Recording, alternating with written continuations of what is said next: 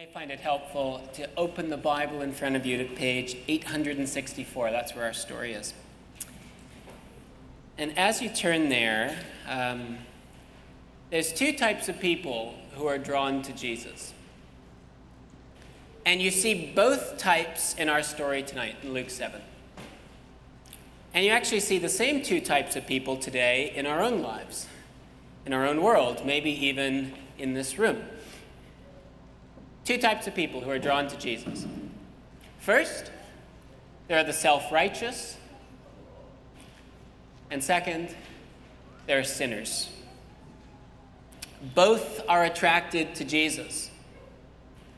So, the first group, the self righteous, are often in leadership in religious circles.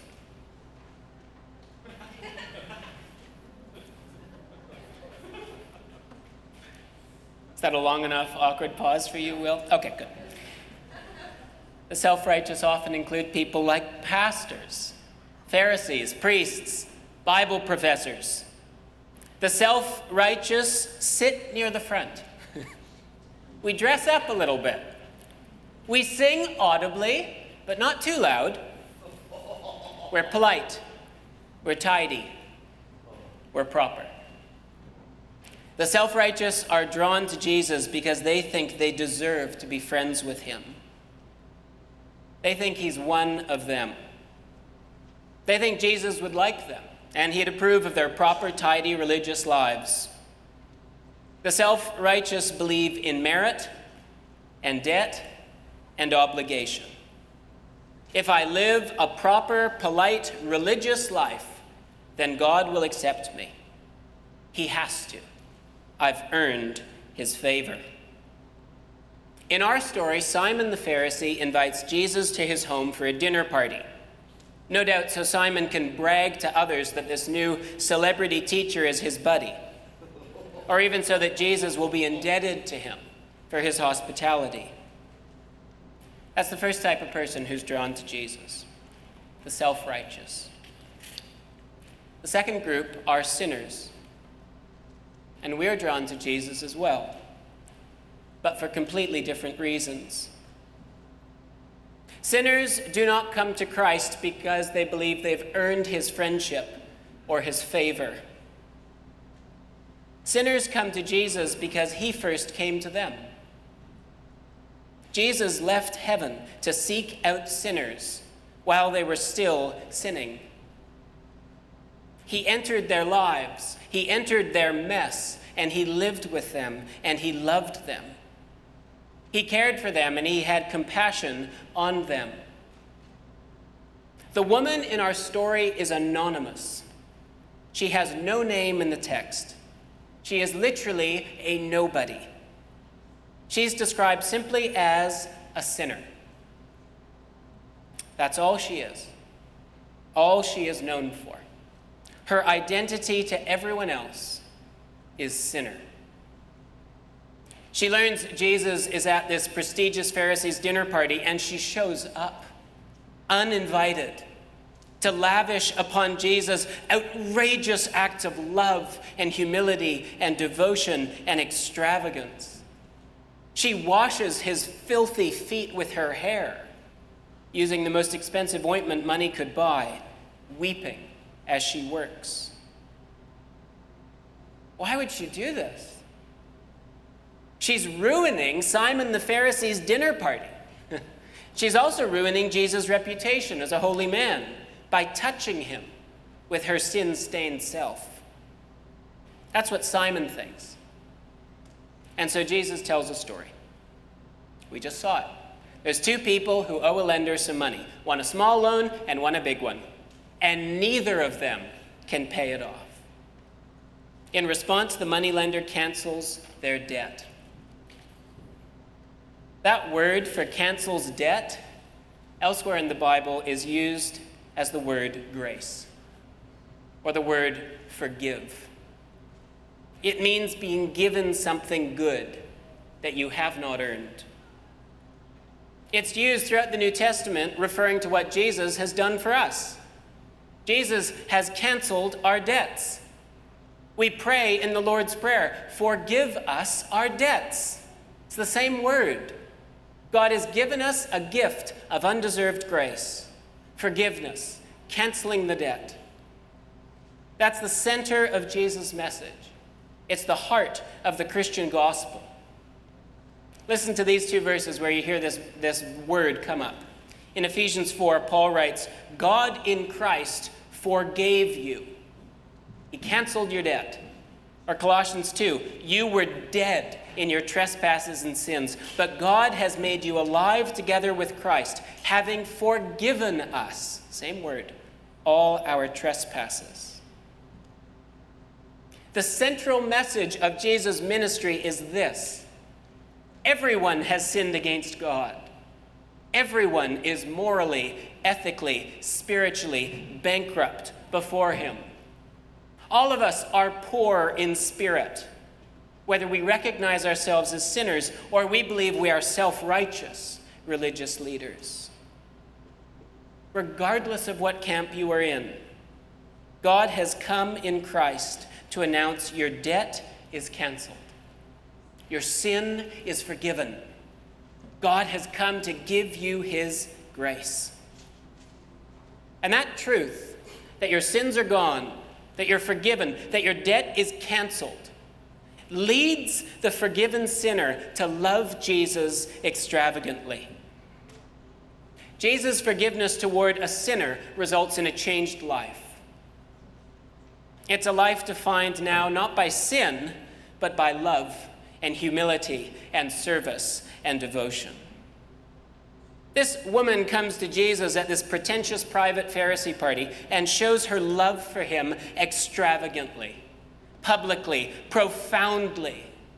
She empties herself, spending a fortune on the oil, pouring out all status and reputation to humbly, reverentially love Jesus.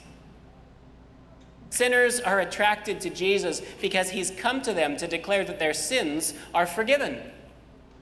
He announces their debt, no matter how great, is gone, forgiven. They're restored, remade, renewed, redeemed. And from this reality of forgiveness flows love and devotion and humility and worship. Now, notice the order because it's critical. In the English text, it almost sounds like the woman does something, and so then Jesus announces that her sins are forgiven because of what she did. It's actually the other way around. The gospel starts with the reality that you are forgiven by God.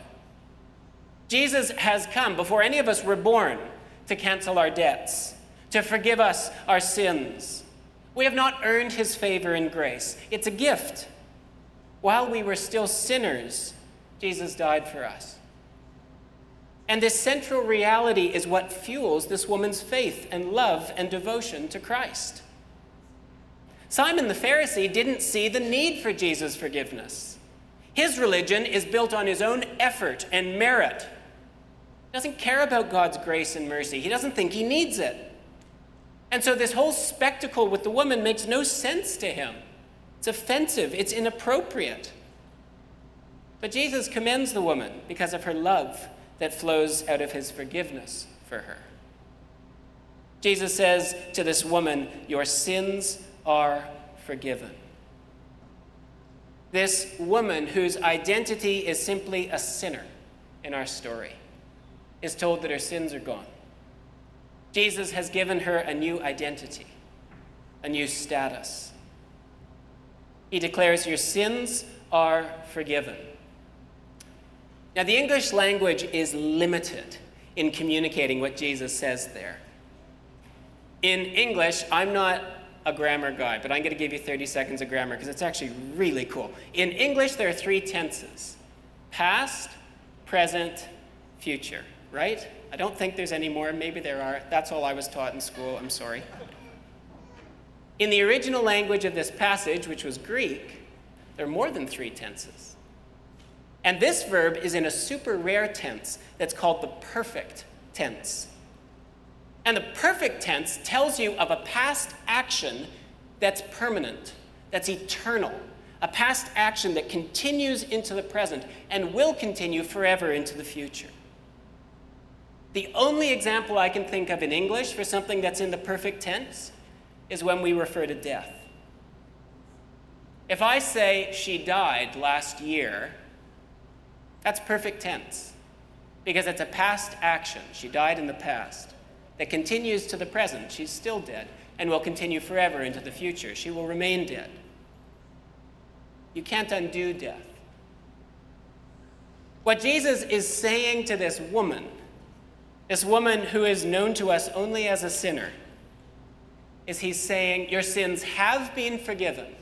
So they are forgiven today, and they will be forgiven forever. It's perfect tense. Your sin is gone. It was already gone before you showed up at Simon's house.